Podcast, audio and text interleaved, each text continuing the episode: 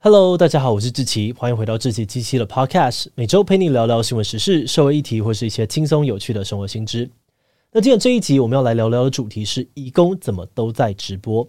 不知道你有没有发现，我在外面遇到移工的时候，他们好像很常会对着手机开视讯、开直播。虽然现在大家多少都有玩社群哦，但为什么偏偏是移工特别爱直播呢？说台湾的移工人口已经超过了七十万人，大概等同于台湾 百分之三 的人口。我们在生活当中也常常呢会看到移工会在公园推着老人家散步啊、晒太阳，或是在假日的时候他们会在车站和观光景点聚集休息，甚至在你家里可能就有移工看护正在帮忙照顾长辈。欸、不过虽然我们看到移工的机会很多，但是一般人对于移工的认识并不多，想到他们的时候呢，很容易会出现一些刻板印象，像是觉得他们随时随地都在开直播，很爱坐在北车大厅的地板聊天，都很大声等等。不过这些刻板印象到底是不是真的呢？如果是真的话，移工们又为什么要这么做呢？最近我们读了一本叫做《移工怎么都在直播》的书，作者江婉琪透过采访和亲身经历，一一解答这些台湾人常见的跟移工有关的疑惑。所以今天就让我们透过这本书一起来聊聊移工怎么都在直播吧。不过在进入今天的节目之前，先让我们进一段工商服务时间。如果你对议题讨论、分享知识很有兴趣，也正在寻找写作相关的工作，那就千万不要错过志祺七七的新职缺啦。我们希望能够邀请更多的影片内容企划的加入，帮助我们制作更丰富的主题内容。在这里，你可以发挥搜集资料、整理观点能力，把文字化为影响力，带领观众一起思考议题，让多元的讨论持续发生。不管你找的是全职工作还是在家兼职接案，志祺七七都能够提供合作的机会。透过自由弹性的工作形态，我们希望能够让你全心的投入创作，也能够获得稳定的收入。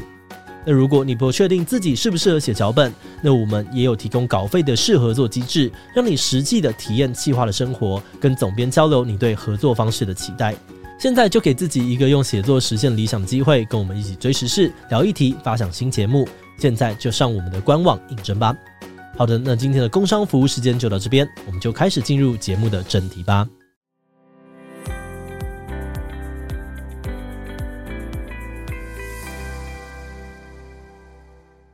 这本书的作者江满琪大学读的是民族系，他从还在念书的时候就开始关注移工议题。当时他刚好认识了一群也很关心移工议题的朋友，每个星期天呢都会去跟印尼朋友们待在一起。那因为作者当时年纪很轻哦，感觉很像是大家的妹妹，所以每个人都很愿意跟他聊天分享经验。后来他有一次半夜滑直播 App， 意外发现很多的移工都很喜欢在上面直播自己睡觉，呃，对，不是唱歌跳舞，而是睡觉。而且镜头呢还要拉得超级近，这个现象让他觉得很好奇，也很有趣哦。为什么移工会这么喜欢开直播？要是平常没有事开直播跟朋友聊天也就算了，怎么会连睡觉都要播？播这种日常琐事是要干嘛呢？于是作者带着些疑问问了很多的印尼朋友，而他最常得到的答案是，直播是希望别人看到自己在台湾过得很好。比如说书里面就提到，作者的印尼朋友妮妮呢就跟他说，自己是来到台湾才第一次直播。当时妮妮刚抵达工厂的宿舍，打开窗户呢看到外面的海景实在是太美了，所以就打开了直播，想让远在印尼的家人看。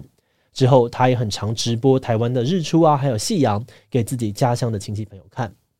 不过妮妮也强调说，自己在直播的时候呢一定会化妆，而且生活过得辛苦，遇到低潮的时候就不会开直播，就是为了让家人看到他在台湾过得好，不要为他担心。而另外一个作者的朋友丽卡则是担任看护的移工，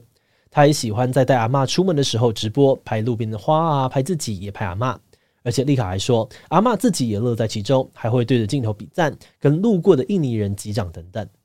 另外在台北车站啊，或是比较大型的旅游景点，大家也会常常的看到移工们一起对着镜头讲话，而且不管是旅游、吃火锅、唱卡拉 OK， 都要拿出手机直播。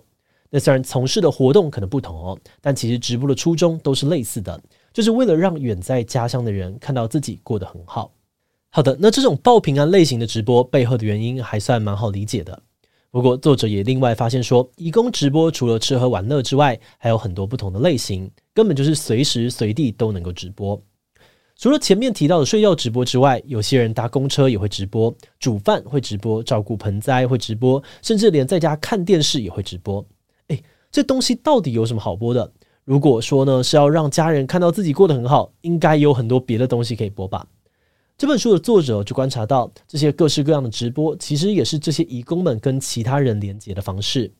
因为来到台湾的移工绝大多数的时间都是在工作，他们能够活动的空间其实很少，不是在工厂、宿舍或者是雇主家，就是在公园或者是交通工具上。再加上因为语言不同的关系，他们通常呢也很难在自己的工作场所找到能够聊天社交的对象。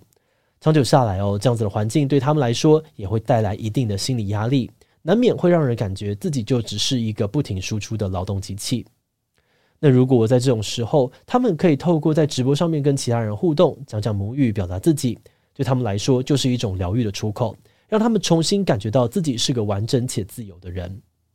除此之外呢，直播这个工具对移工来说也有很实际的作用，那就是作为他们重要的资讯来源跟支持网络。比方说，书里面就访问到工作时间相对弹性的看护小翠，每周都会固定开两次直播，跟大家分享最新的劳资资讯，帮助同乡解惑，告诉看直播的人如果在台湾遇到困难可以找谁帮忙之类的。那这种资讯型的直播也非常的受到移工们的欢迎，有的时候呢，同时在线的观看人数还可以高达六千人这么多。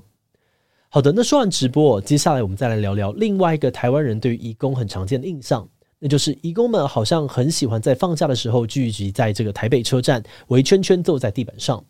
如果你在周末的时候打开他们常用的 App， 也会发现很多人的画面确实都停留在北车的大厅上面。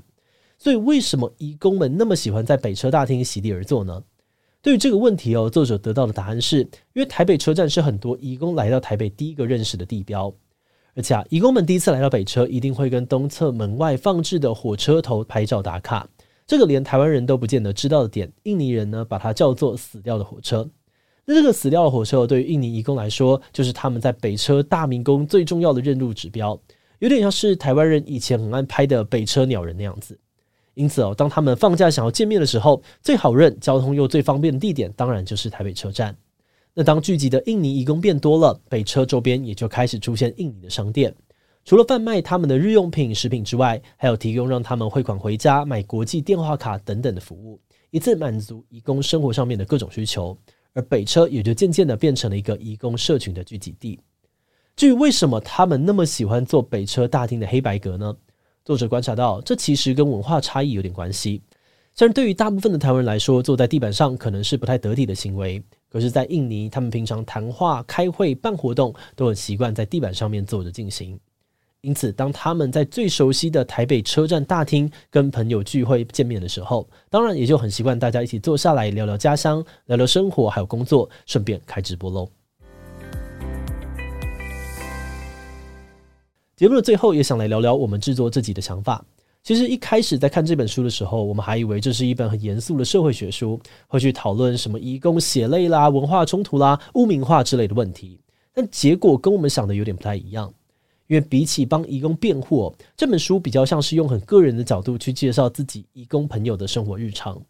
比如说呢，关于移工直播跟席地而坐的习惯，我们也知道说这些行为呢确实会引起不少台湾人的反感，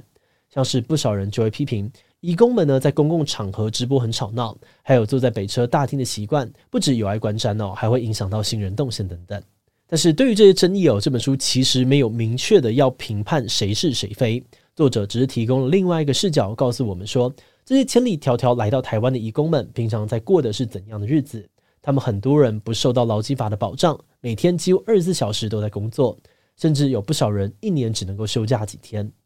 那在这样子高压又忙碌的生活之下，直播啊，还有聚会，可能是他们为数不多但非常重要的喘息空间。我们在读完这本书之后，也更深刻地体会到，那些在我们眼里看起来不太习惯的行为，背后其实也都源自于生而为人的情感需求。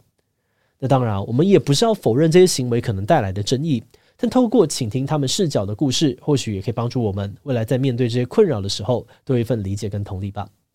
另外，我们今天提到的直播跟聚会，其实都只是这本书的一小部分。书里面还有收录超多有趣的移工日常，像是东港烧王船庙会的外劳鼓队，趁倒垃圾时间交朋友，甚至出轨暧昧的感情纠纷等等，很多故事都非常值得一读。如果你对移工议题有兴趣，我们也很推荐你把这本书买来看看，支持好书跟出版社哦。好的，那我们今天关于移工怎么都在直播的介绍就先到这边。如果你喜欢我们的内容，可以按下追踪跟订阅。如果是对于这集移工怎么都在直播，对我们的 Podcast 节目或是我个人有任何的疑问跟回馈，也都非常的欢迎你在 Apple Podcast 上面留下五星留言哦。那今天节目就到这边告一段落，我们就下集再见喽，拜拜。